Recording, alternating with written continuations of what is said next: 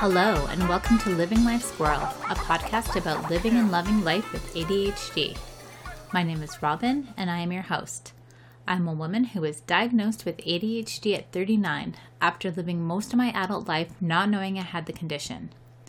This podcast is meant to dispel the myths about ADHD based on my own experience and what it feels like for me and looks like to my family and friends. This week, I wanted to talk about finding your tribe. A while ago, I had a group of three friends over. It had been a few years since we had all seen each other, and it was an awesome night. We were somewhat aware of what was happening in each other's lives because of social media, and the conversation was easy, with no awkward lapses into silence when we ran out of things to talk about. If anything, we were jumping over each other to talk. It was seriously one of the best nights I've had in a long time. At one point in the evening, Living Life Squirrel was brought up. My friends congratulated me on starting this podcast, as they knew I was not really big on public speaking. They knew I had really pushed myself out of my comfort zone to be so vulnerable and to speak about my own experience of being diagnosed late in life with ADHD in such a public way. They also fully appreciated that the goal of starting this podcast was to help others. I knew my one friend at the table had been diagnosed with ADHD as a child, but it was a complete shock when a second friend piped up that she too had recently been diagnosed, which meant three out of four of us at the table had been diagnosed with ADHD which to someone looking at the situation might be cause for concern. Three out of four people being diagnosed definitely seems like an overdiagnosis of ADHD. But in reality, it's not. I know what type of friend I am, and I know what type of friends I seek out, so it's not unusual that I would gravitate towards others like myself. And it actually really made sense that so many of us would have ADHD. People with ADHD of all ages are more likely to have problems with social skills, such as social interaction and forming and maintaining friendships. And this is true for all genders and subtypes. That's not to say we can't make friends, it's just that we are always aware of how we seem to others. We know we might seem quirky.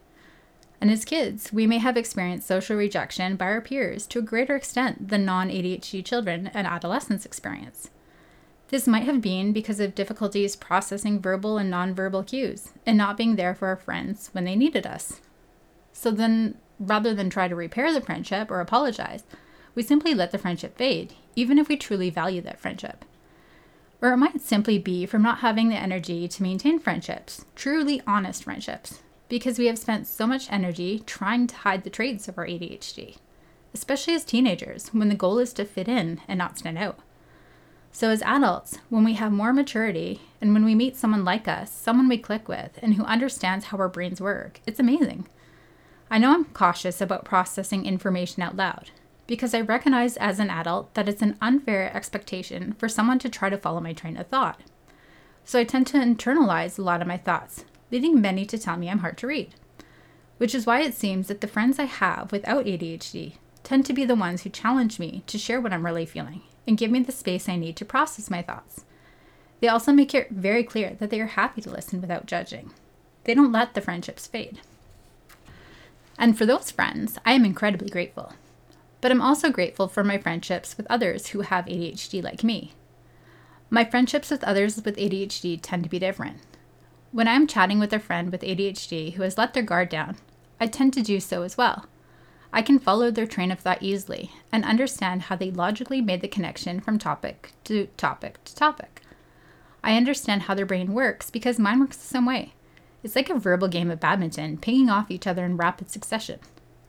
I can see myself reflected in friends with ADHD and vice versa.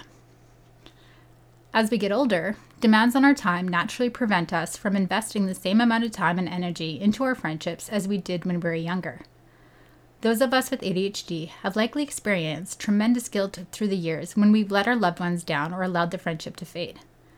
There have likely been many times when we've hyper focused on our hobby or project and neglected our friends, essentially disappearing.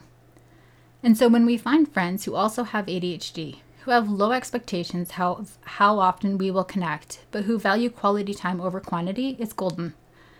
And that's not to say that those without ADHD have higher expectations, but that often those without ADHD are bettering at remembering to call their friends regularly and let it be known how much they value the friendship. Those of us with ADHD may think about our friends often, but forget to call or connect. And then we feel guilty that we aren't better friends because our friends deserve better. But we don't feel that same guilt with friends with ADHD because they know what it's like to be distracted by life and the guilt that comes with forgetting to be a better friend. Another thing those of us with ADHD tend to do more is interrupt, which is a rude thing to do. But those of us with ADHD tend to become really excited when we connect with someone and may want to show how we understand the other person by sharing our anecdotes.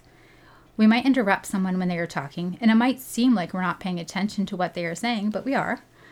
We just might feel that if we share a similar story, the other person will recognize that we understand and we relate.